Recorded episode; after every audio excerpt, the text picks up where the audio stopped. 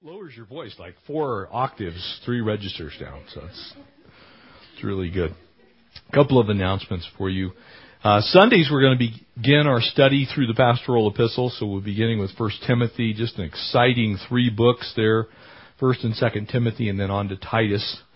I want to encourage you because once you have studied the book of Acts, then a majority of the rest of the New Testament actually begins to take on a different flavor and meaning for you because you realize how it is that all of these churches got founded, what happened there. So as you've been studying through the book of Acts, you now know why Paul wrote to the church at Thessalonica. You know why Timothy is going to be his understudy and why Paul's going to write to Timothy and to Titus.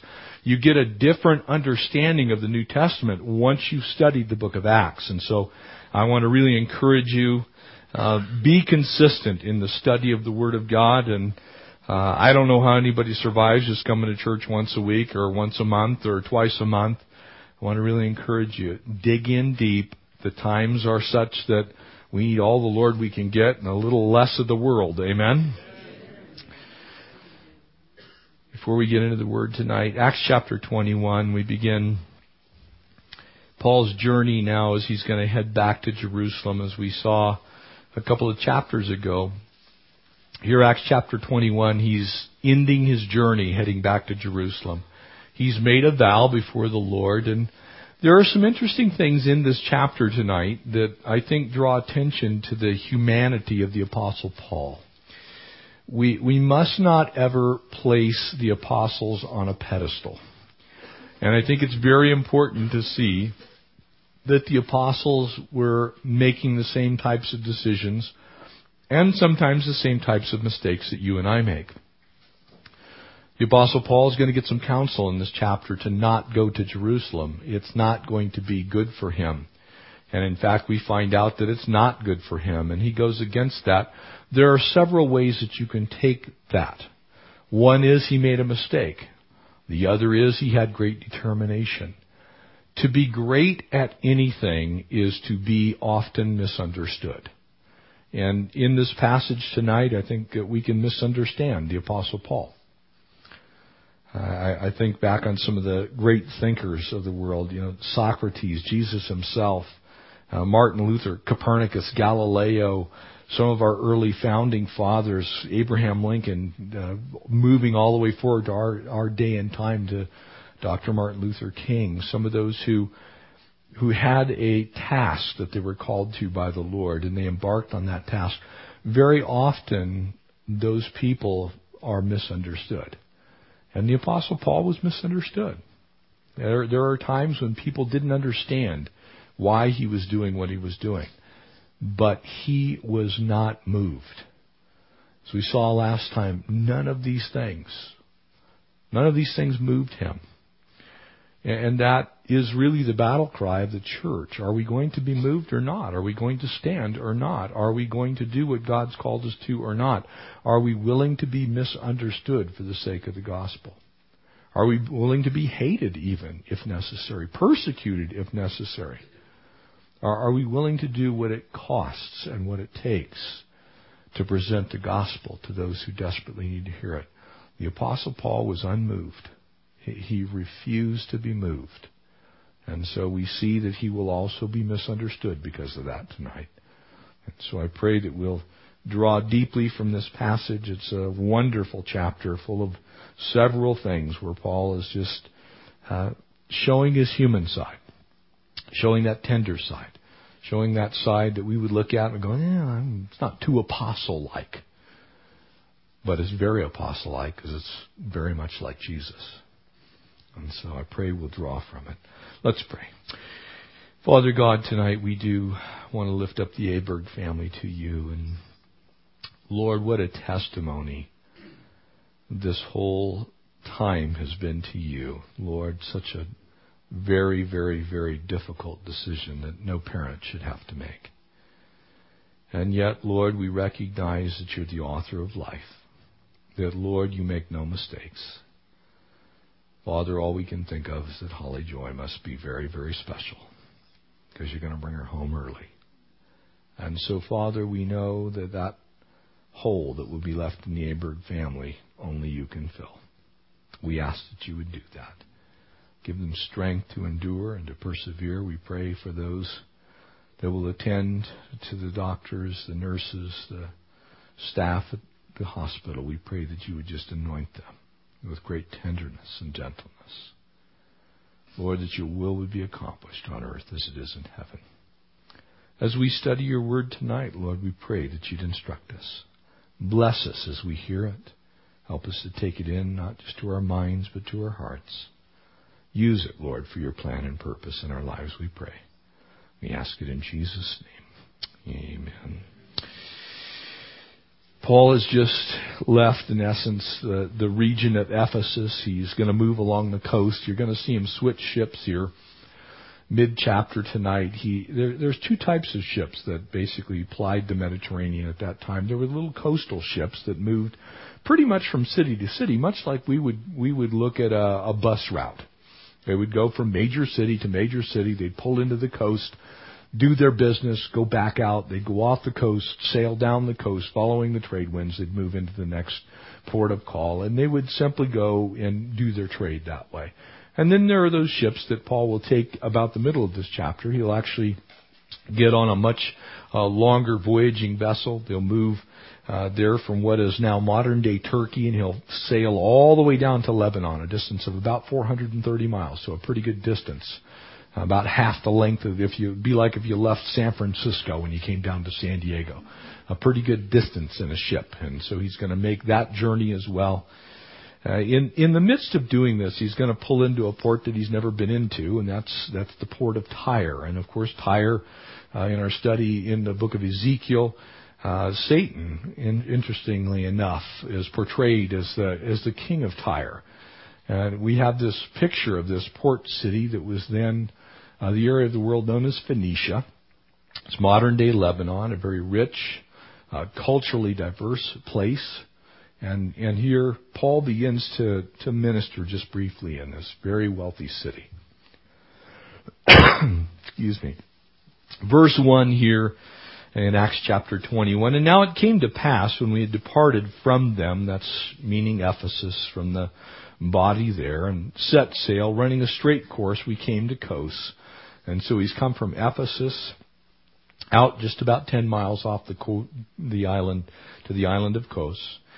And they're following a day to Rhodes, another island just uh, slightly south of there. And from there to Patara. Finding a ship sailing over to Phoenicia, we went aboard and set sail. And when we had sighted Cyprus, we passed off the left and sailed to Syria and landed at Tyre. And for there, there was a ship to unload her cargo. And finding the disciples, we stayed there for seven days. And they told Paul through the Spirit not to go to Jerusalem. Now I want you to notice this. It seems very clear, because it's recorded by the Holy Spirit, that the Holy Spirit had told these disciples to tell Paul, don't go to Jerusalem. Now I want you to focus in on that a little bit for tonight. Because it seems pretty clear that Paul gets this message more than once. It seems pretty clear that perhaps maybe it wasn't God's perfect will that he go back to Jerusalem. Maybe Paul was being rebellious.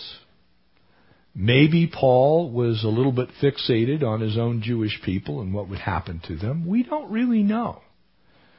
But we know this, that it's recorded that they told Paul through the Spirit not to go up to Jerusalem. Don't go. Now, it doesn't appear from the structure of the sentence in the Greek language that they were forbidding him to go, but they were more or less saying, if you go, it's not going to be good. So the other thing that we can draw from this is the Apostle Paul did the tough thing. The Apostle Paul took the hard road. The Apostle Paul looked this almost as a challenge it may be dangerous, but this is what God's called me to do. All of those things have some merit. Each of them becomes a little clearer as we study the rest of the chapter. And there he stayed for seven days, and so as they tell him not to go, and when we had come, and notice again the pronoun we, so Luke is writing, he himself is in this group. We had come to the end of those days. We departed and went our way, and they all accompanied, accompanied us with their wives, their children, until we were out of the city. And we knelt down on the shore and prayed, and when we had taken our leave of one another, we boarded the ship, and they returned home. And so Tyre and Sidon, twin cities, right on the coast, um, as they meet there, they go in and spend some time in that region. And then all of a sudden they're getting ready to leave, and as was customary, Paul made friends relatively quickly. And here he begins to minister to these people. I may be needing that bottle of water more than once, so I'll just leave it open. So this is this is the first time that we find recorded in Scripture that Paul ministers to the believers their entire. Um, it, it is highly likely that his persecution of the Jerusalem believers originally had helped get this church started. It's not very far away. If you if you look on a map and you look at the Middle East and you look at where Tyre is up in modern day Lebanon, you look where Jerusalem is. It's only about 120 miles distance, so it's not terribly far away from Jerusalem. Probably less than a week's travel by foot, maybe four or five days uh, if you were taking an animal. And so um, there were all kinds of new believers there, people that had come from Jerusalem. The word had spread very quickly, and so that area of the world was highly populated with believers of just about every flavor that you can possibly imagine. And Paul had devoted a good part of this, the third missionary journey, uh, to taking up this love offering, if you will, to go back to Jerusalem. Because if you remember, the persecution of the church in Jerusalem was huge. Paul was a part of it. And so the Jerusalem church, even though the church started there, was perhaps one of the weakest churches in the region.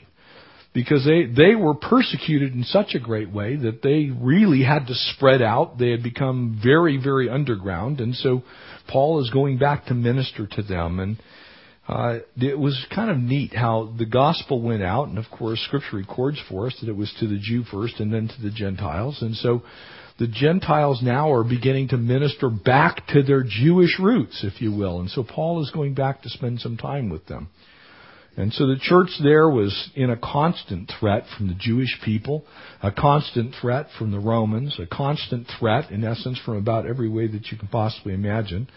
And so as the Jewish extremists uh, kept on fighting the fight, uh, Paul basically said, you know what, I'm going to go back and kind of finish up where I started.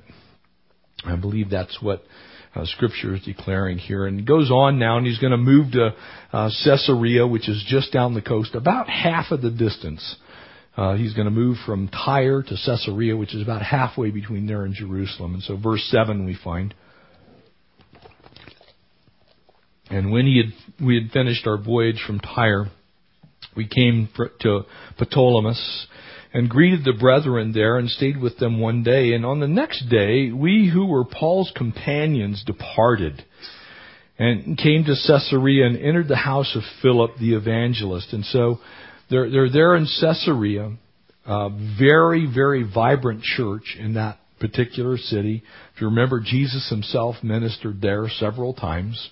Uh, it was a very, very safe place for people to be. And so it seems like the group kind of split off and Paul's going to take off more or less by himself now and finish the journey. And so they entered the house of Philip the evangelist, who was one of the seven, and stayed with him. And now this man had four virgin daughters who prophesied. And so it appears that this is a, a very, very, very spiritual family. Um, they're going to spend some time with them. And as they stayed there for many days, a certain prophet named Agabus came down from Judea, so he came from the foothills of the mountains of Judea, the, the southern part of modern day Lebanon. And when he had come to us, he took Paul's belt. Now, this was one of those customs that we don't really get a whole lot out of during our day and time. But in essence, the belt was what held everything else together. Um, when you look when you look at, at how people dressed during that day and time, for the most part, only the wealthy actually had a belt. Most of the time, it was just a sash or a rope. Might have even been some sisal twine, something like that. We wouldn't really call it a belt. But Paul apparently had an actual belt, which kind of goes with the fact that he had been a Pharisee, a relatively well-to-do man. And so he took Paul's belt and bound his hands and feet. So he's doing this weird thing. He grabs this thing that normally holds all of Paul's attire, the tunic and the cloak together so that it kind of forms uh, a garment that has some shape to it. Otherwise, it's basically a sack.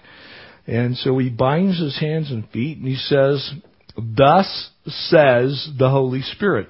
So he's already been told uh, when he was just a little further north, uh, when he left Tyre, don't go to Jerusalem. So he's going to get the same message. He's moving down the coast. He's getting closer and closer to Jerusalem. Thus says the Holy Spirit, so shall the Jews at Jerusalem bind a man who owns this belt and deliver him into the hands of the Gentiles. And of course, as he's speaking that, he's saying, you're going to be delivered into the hands of the Romans because they were the leaders of the Gentiles. And so he now he gets the message. It's even more extreme. It's more pointed. It's more dangerous. And this man who has this, in essence, family of prophets, if you will, including the daughters, says, don't go to Jerusalem. It's not going to be good for you. You're going to be bound up. And this is part of the reason that I think the most logical conclusion to come, to come from this is I think Paul from this becomes all the more tenacious that he has to go. You could look at it, well, he's just being ignorant. He's just being arrogant. He, you know, he's not hearing the word of the Lord. There's all kinds of things that you can come to conclusion and, and draw from this. But it appears to me that he's just becoming more set that God's sending him there and that these guys, though they're seeing that the Spirit of God is speaking to them, what he's really being, what, what's really going on in Paul's life is he's being warned about what's going to happen. I can tell you very often that when you're involved deeply in the work of the Lord, you are going to be warned of things. The Holy Spirit is going to speak through people, it's going to speak through the Word of God, going to speak through circumstances, and, and the message very often will be not so much don't like you and I understand don't, but if you go, it's going to be difficult. It's going to be hard. And to us as human beings, we look at that as don't go. It's scary. It's frightening. There may be something that's going to happen that you don't like.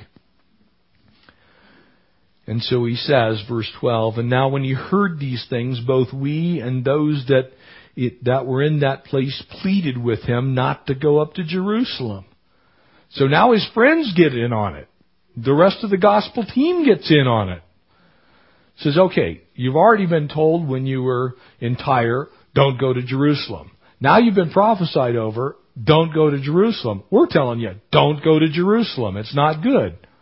It's going to be bad. You're, you're going to be bound. You're going to be put in prison. And then Paul answered, I love this answer. What do you mean by weeping and breaking my heart? Now remember who the Apostle Paul is. The Apostle Paul is a Jew. The Apostle Paul was a Pharisee. The Apostle Paul loves the Jewish people. The Apostle Paul founded, in essence, to some degree, that work which began in Jerusalem.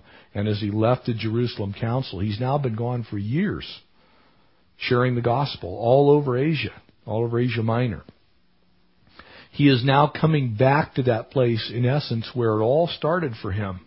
It was on that trip from Jerusalem where he had set out that we saw in Acts 9 to go persecute the church.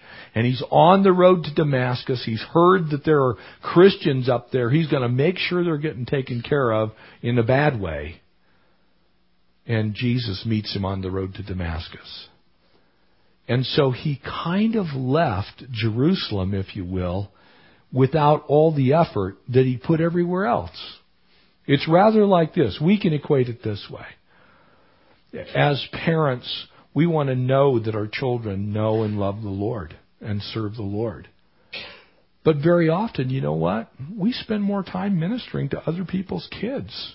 We spend more time ministering to other families. We, we sometimes forget our own Jerusalem.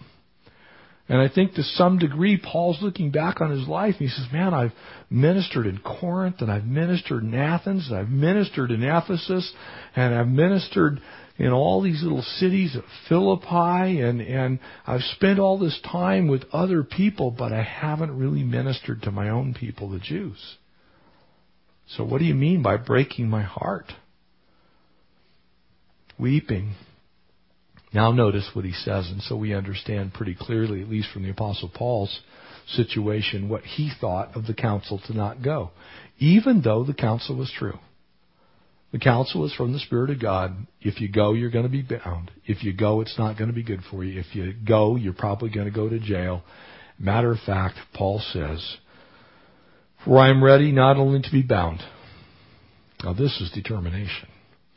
I'm ready not only to be bound, but to also die at Jerusalem for the name of our Lord Jesus. He said, okay, I realize there's tremendous risk. I realize that things may not go well. I realize it could be very, very, very painful. I realize from a circumstantial standpoint it's going to be dangerous for me. Now do you understand why Paul said, I count not my own life dear? But I suffer gladly the loss of all things that I might win some.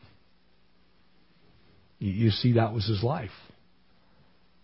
It was only what he wrote that I do that counts for Christ that amounts to anything. You, you see, he had now become so just absolutely convinced that the only reason he was on earth was to reach people with the gospel message. He didn't care if it cost him his life.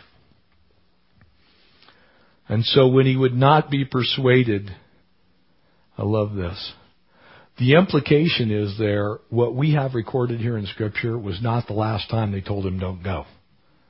Matter of fact, the implication is in the Greek language of the New Testament that they were constantly telling him, Are you nuts?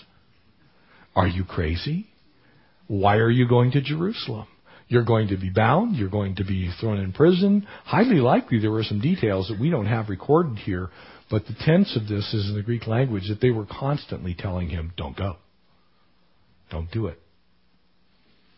Now there's an interesting thing that comes in here, and I think it's one of those things that we need to look at. Very often people will try and convince you to not do things for the Lord because of their own view of it. For instance, very often parents will say, no, I don't think you should go into the mission field because we don't want to lose our own kids. Sometimes there, I can, I can tell you, it's not easy being in ministry. There are easier ways to make a living than ministry. That is for sure. And there are people, well, you know, the ministry's hard. You have to be convinced in the Lord that God's called you to do what you're doing. And if you're convinced in the Lord, then nothing can keep you from it. And that's where Paul was. Nothing could keep him from it. He was convinced God had called him to do it. And no matter what men said, he was going to do what God told him to do. And so here these men tell him, don't do this. And yet they, also hearing from the Lord, say, the will of the Lord be done. This is a wonderful picture because they had done what the Spirit had told them to do. They told the Apostle Paul, don't go. They warned him of the danger. And Paul, becoming strengthened in the Spirit, says, that's okay. It's dangerous. I'll go even if I get killed. So both of them could walk away from this situation going, you know what? I did what God asked me to do. There are times when we are stirred of the Lord to give people counsel and it is really just to prepare their hearts. It's not so much to dissuade them from the direction they're already going. There are times when we give them counsel when it actually is to change direction. We need to leave those results in God's hands, exactly how these guys did this, the, the people who were there with Philip. It's one of the original deacons. He served as the evangelist. We saw him back in Acts 8. Uh, it probably by this time had now been about 20 years since Paul had last been in, in Caesarea.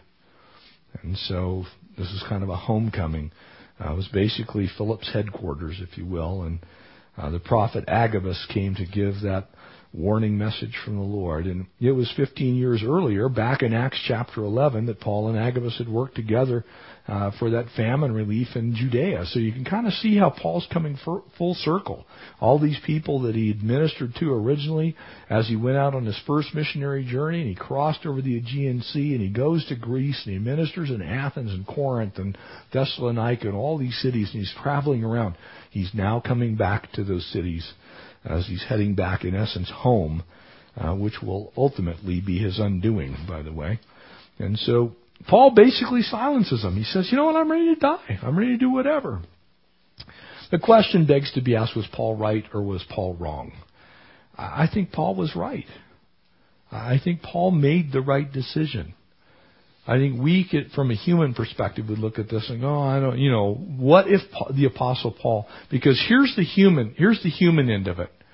What if, what if for just a minute, the apostle Paul had had another 20 years on earth? You see, from a human standpoint, instead of him being arrested and then imprisoned in Rome and ultimately dying, what if he'd had 20 more years to go out and plant more churches? You see, from our human perspective, we look at it, well, you know, God could just use him in such a much greater way. But we know that God doesn't make any mistakes. And so, does God cause us to make decisions that sometimes from a human perspective seem tragic? The answer is yes. There are things that happen every day in my life that I look back on and I go, you know what? I wouldn't have chosen to do that that way. I wouldn't have picked that disease. I wouldn't have allowed that car accident. I would have stopped all those things from happening and I would have saved that person that grief. I never would have allowed that thing with that child and, and we would go through and we'd clean it all up to where everything just worked out and everybody got along and nobody got hurt. And yet that isn't how God works in this world. In God's immense plans for this planet and for all the people that are on it, He allows bad things to happen to good people. And He allows good things to happen to bad people and everything in between. He literally ordains at times things that we would look at and go, how's God going to use that?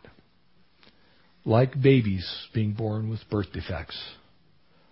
Could God have stopped that? Well, if we truly believe He's sovereign, then the answer has to be yes.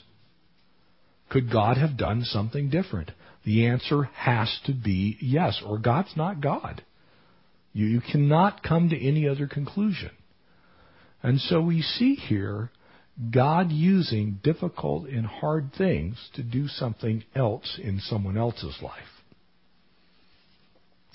Can you imagine how much resolve Philip now has? When he sees the great apostle Paul, who's been warned, don't go to Jerusalem. But Paul is so convinced that he needs to go that he goes anyway. When he knows that Paul knows that he's going to be arrested and he goes anyway. Can you see how people's lives who are challenged in ways that you might not be able to withstand, but they can encourage someone else to be strengthened? That sometimes we look at the persecuted church, that's one of the great lessons of the persecuted church all over the world. Bluntly, most of the people in America couldn't and wouldn't go through what the persecuted church does in Arab nations or in Indonesia we would cave in quicker than the takeoff of the space shuttle. For the most, char- most part, the church in America is weak in that regard. But how many churches are strengthened? How many churches are built up? How many churches have, have been turned around because of the testimony of a Jim Elliot who gives his life in the jungles of Ecuador? You see, that's the, the message here of the Apostle Paul. You see, he was going to, Paul was going to go back to Jerusalem and he was going to de- deal with a huge problem because the Jews, though they had the law, they didn't have grace. They hadn't read the book of Romans. They hadn't read the book of Galatians. They hadn't read the book of Philippians. They had the law and they had a clean understanding of what God intended to do through the law, but they didn't have a clue about grace. And Paul felt like he could go back and share the word of grace with the Jewish people, even if it cost him his life. And so he did the hard thing. He was willing to go back and fight the good fight, so to speak. He was going to go back and try and break up that animosity that, that had developed between the Christian believers and the Jewish believers and between what ultimately would be that the Jewish uh, mindset of Jerusalem. And so we find him next in Jerusalem, verse 15. And after those days we packed and went to Jerusalem. And so he's going to move the remaining 65 miles or so. Uh, he's going to take off from Caesarea and uh, move southward and eastwards down to Jerusalem. And also some of the disciples from Caesarea went with us and brought with them a certain uh, Mnason of, of, of, Cyprus, who was an early disciple with whom, with whom we were to lodge. And when we had come into Jerusalem, the brethren received us gladly. And so the Jerusalem church, they take this uh, probably anywhere between four, two and four day journey, something like that, down to Jerusalem. And so they're here, and they're bringing this this collection that's been made for the church in Jerusalem. They're going to try and help that church. And interestingly enough, because of the Jewish mindset, uh, there was highly likely a bit of skepticism about why would this turncoat Pharisee former Jew come back to, to build up this church in Jerusalem. They were probably concerned about that gift and why he brought it, what he was trying to do. So every step of the way would have been met with some type of, uh, in essence, disdain by some of the people that were near Paul. And so very misunderstood because you have to remember that even though he's going to minister to a Jewish church, the Jewish church would have still been Jewish. And so consequently still very, very in tune with legalism, still very in tune with the law itself. And of course, as we know, Paul will go on and write the wonderful letter, letter to the Roman church. Uh, he's going to write the book of Hebrews as well, and a little more on that in a few minutes. But he, he's going to tell them that the great difference between grace and the law. But at this point, they didn't know what that was. And so they were still struggling with that. And so Paul is daring to be misunderstood in Jerusalem, and certainly the church there uh, misunderstood his message. In verse 18, he goes on now and says, And on the following day, Paul went with us to James and to all the elders who were present. And so there they're meeting with, in essence, the church leadership of the Jerusalem church.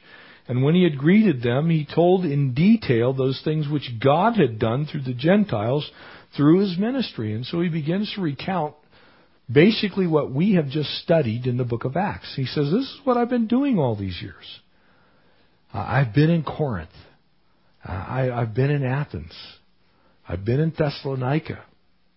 Uh, I went to Philippi. I've been in Caesarea.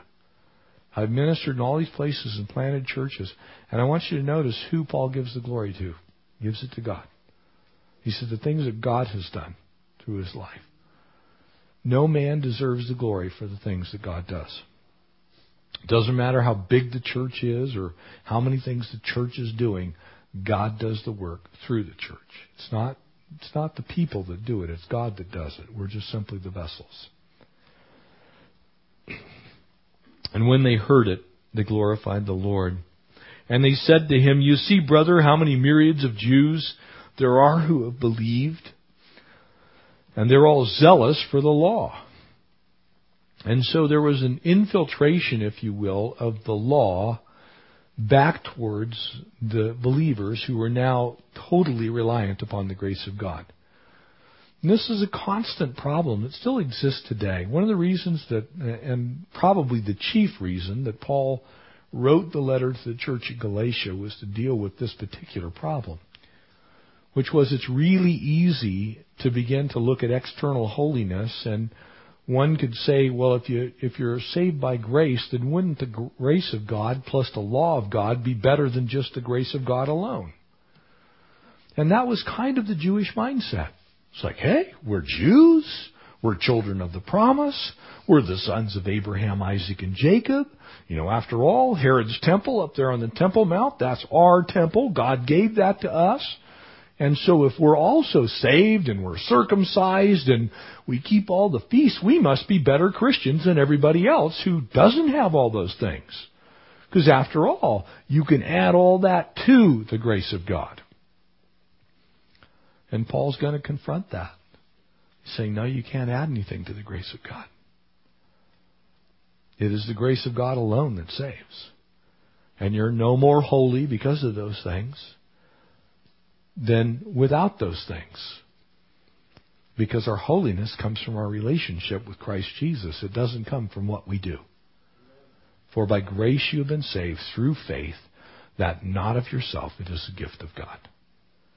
And so he will remind them that they're not better off because they're Jews and Christians. Now this would be an affront to the Jews because they truly believe that they are the chosen people of God. And of course, that is true in the sense of the promise to Abraham, in the sense of the promises to David. But it didn't make them better Christians. They're zealous for the law, but they have been informed about you that you teach that all Jews, excuse me, who are among the Gentiles forsake Moses. Now here's the problem.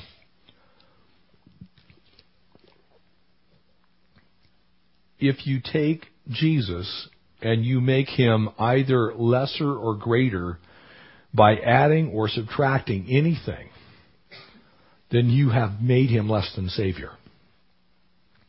And so what they were doing was the law of Moses was supreme. That was the thing that, in essence, was the difference between the Israelites and the Canaanites whose land God gave to them. We have the law. We have the word of Moses. We have the Pentateuch. We have the first, what we call the first five books of the Bible, the Pentateuch. We have Genesis, Exodus, Leviticus, Numbers, and Deuteronomy. We have those books. God wrote those to us, and they're only for us. And so now we have grace. So they were saying, these Gentiles are forsaking Moses, saying that they ought not to circumcise their children, nor walk according to the customs.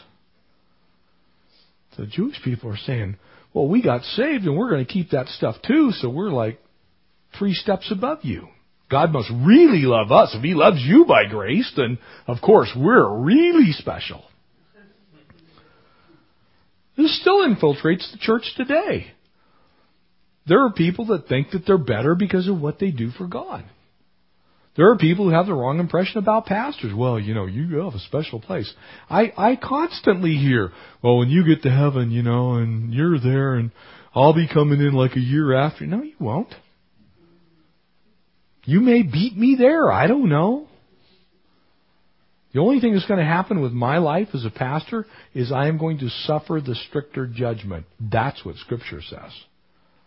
God's going to hold me more accountable for the things of God because I knew more of them than the average other person on this planet. So He's actually going to judge me more harshly than He will judge you. It's going to be a little tougher for me from that standpoint. The wood, hay, and stubble in my life is gonna, is really gonna burn. Because I knew better. So he says, well, they're telling them not to circumcise their children or walk according to the customs. What then, he says in verse 22? The assembly must certainly meet, for they'll hear that you've come. So he says, great, the apostle Paul's gonna come. The apostle Paul's gonna walk into the assembly meeting and tell them, you guys all need to be Jews too. That's what they thought. The apostle Paul will come and straighten it all right up. Going to make sure that they keep the law and they keep the customs. They're circumcised, that they hold to the law, and they're saved by grace. And so they'll be super Christians.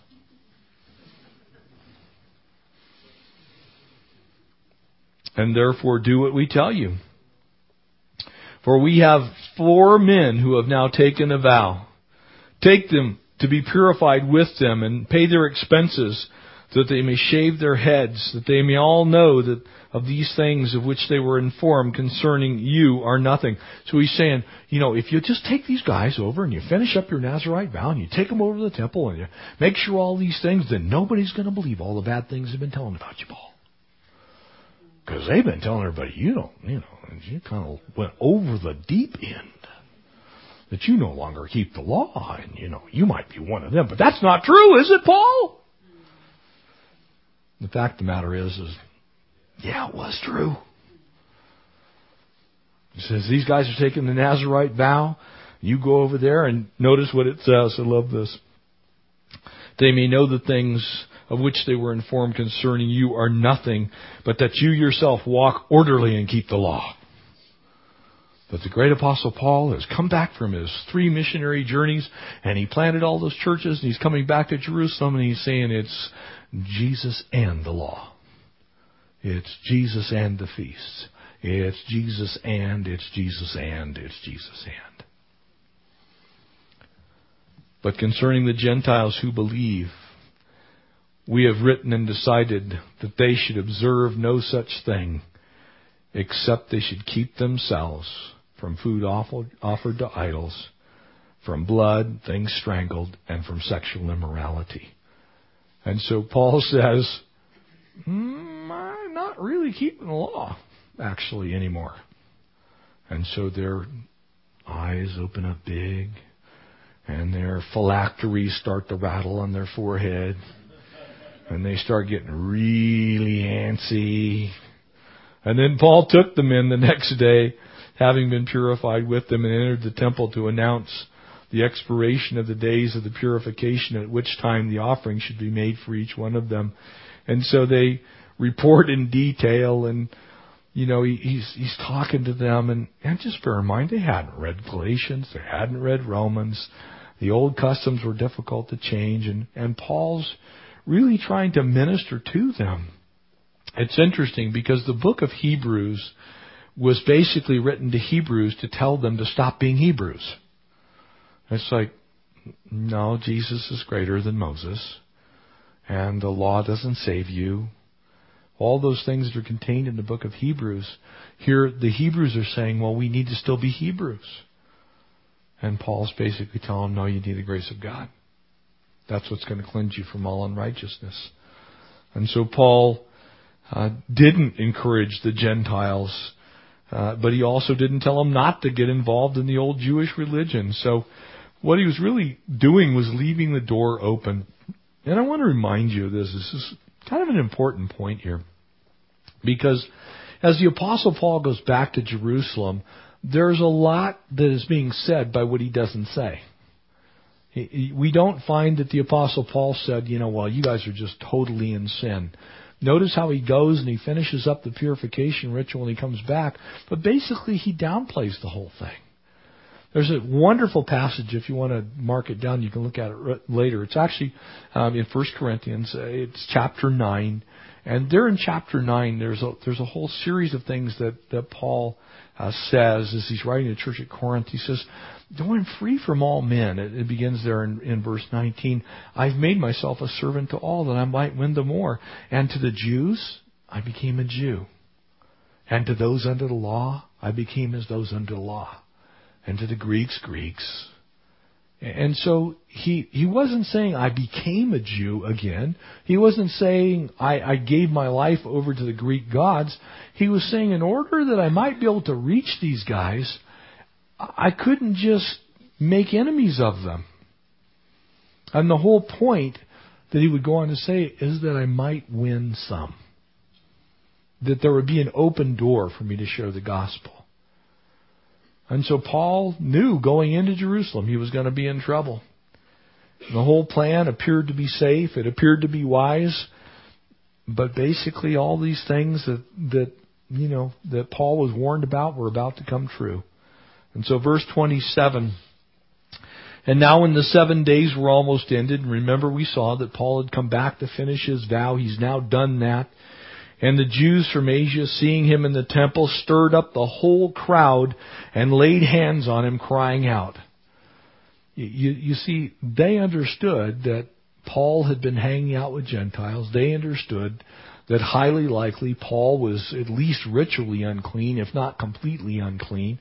And so he, they cry out, Men of Israel, help for this man who teaches all men everywhere against the people and the law and this place. And furthermore, he's also brought in Greeks into the temple and has defied the, defiled the holy place. They're saying the apostle Paul's abandoned the law. The Apostle Paul doesn't keep the feasts anymore. The Apostle Paul has, has just gotten rid of everything Jewish about him, and he's just been inside the temple. He, he's gone through the gate beautiful. It says in verse 29, for they had previously seen Trophimus the Ephesian with him in the city and supposed that Paul had brought him into the temple. It wasn't even true. The guys that Paul brought into the temple were actually all Jews. He didn't bring any Gentiles into the temple.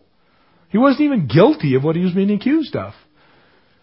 But because of the friends he kept and because of the things that he had said, there was an assumption that he had done these things.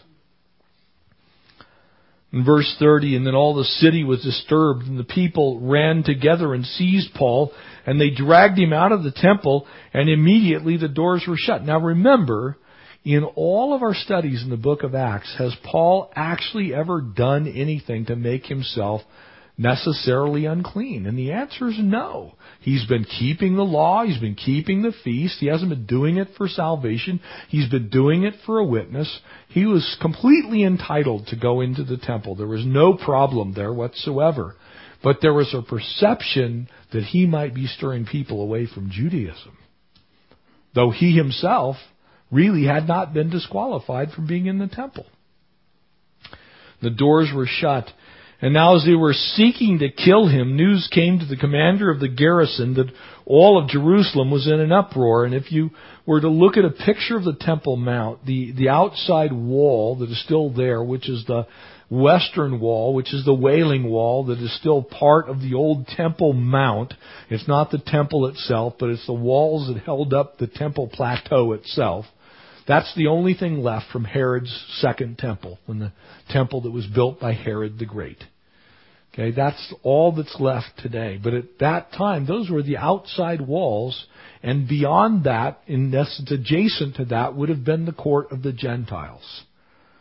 And so now what's happening is the whole city's in an uproar. It was a Jewish city. Um, the Jewish people had been given the ability, and if you remember in the trial of Jesus, the reason that the Jews were able to effect the death of Jesus is because he was guilty of a religious crime. And so, blasphemy against God. And so now they're accusing Paul of the same thing because to keep the peace, the Romans had left the Jews in power over the Temple Mount itself. And so anything that happened there, the Jews could actually issue the death penalty. So they had the legal right to kill Paul. And so what he said, what we now find is immediately uh, Jerusalem was in an uproar, and they took the soldiers and centurions and ran down to them. And when they saw the commander and the soldiers, they stopped beating Paul. So Paul's being beat. He, he's being thumped. He is getting a good working over because of the perception that he might possibly have defiled the court of the temple.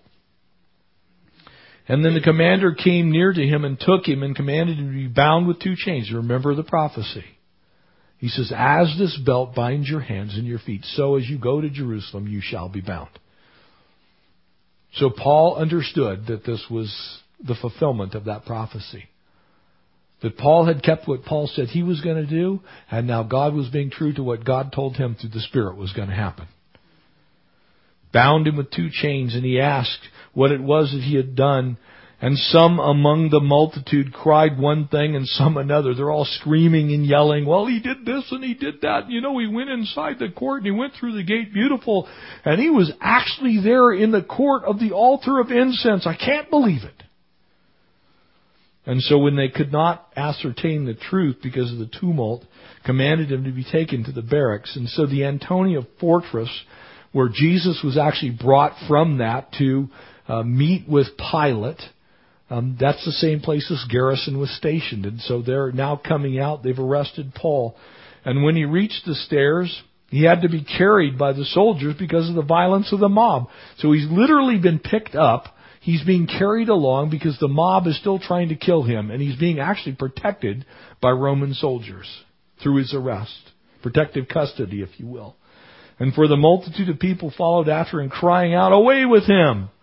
So they're thinking, Great, the Romans have him, they'll kill him. And when Paul was about to be led to the barracks, he said, Commander, may I speak to you? And he replied, Can you speak Greek? Are you not the Egyptian who some time ago stirred up a rebellion and led the 4,000 assassins out into the wilderness? So he says, Aren't you Maccabees? Aren't you one of those guys? Aren't you, you know, you're kind of a troublemaker, aren't you? And Paul said, No, I'm a Jew from Tarsus in Cilicia, a citizen of no mean city, and I implore you to permit me to speak to the people. And so when he had given him permission, Paul stood on the stairs and motioned with his hand to the people, so the whole crowd has followed him over to the Roman garrison stationed in the Antonian fortress. And here they are on the steps leading up to that fortress.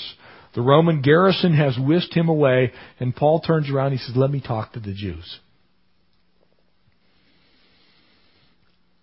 And he stood there on the stairs and motioned with his hands. And when he was there, a great silence. He broke that silence and spoke to them in Hebrew language, saying, and he begins to talk to them. Now, if you were to look at the temple at that time, the temple complex itself, for a Gentile to go past the outer courts into, in essence, out of the court of the Gentiles and, and into Solomon's porch or inside of the royal porticos or worse yet through the gate beautiful, which he would have had to have done to go in and complete the ritual of purification. He, he couldn't even have gone into the court of women. And there was a sign at that time on Herod's temple, and it said in both Latin and Greek, for no foreigner may enter into here around this barricade which surrounds the sanctuary of the Lord, for it is holy, and anyone who's caught doing so will have himself to blame for his own death. And so when you entered in through the gate beautiful, that's what you saw. And so Paul's now going to minister to those people because they believe that he's not only not Jewish, but they believe that he's defiled the actual temple of the Lord. And so Paul being bound, next time we meet up with him as we take on the next chapter, he's going to preach to this crowd that's gathered at the steps. He's going to tell them why he's there. He's going to give them some insight. And so that boldness with which Paul uh, began his missionary journeys, uh, we see him now in trouble. He's going to be arrested and whisked off to Rome. Um, ultimately, he will lose his life there, but there's a lot more here in the next few chapters as we wrap this book up. So would you pray with me? Father God, we thank you for the tenacity of the Apostle Paul. Lord, we thank you that not even in essence a prophecy from you that many of us would have heard and gone the other way Lord, not even that prophecy could keep him from fulfilling what you've called him to. And Lord, it reminds us of you, Jesus. As recorded by the prophet Isaiah, for your face was set like flint on Jerusalem. Lord, as you came up out of that valley and walked up the road into the city of Jerusalem on that fateful day that you were arrested, Lord, you kept going knowing what lied ahead. And so did the Apostle Paul. We thank you for that. We pray that you'd give us that type of boldness with those that we minister to each day. Bless us, Lord. Help us, we pray, to fulfill all that you have for us this week. We ask these things in the precious name of Jesus. Amen.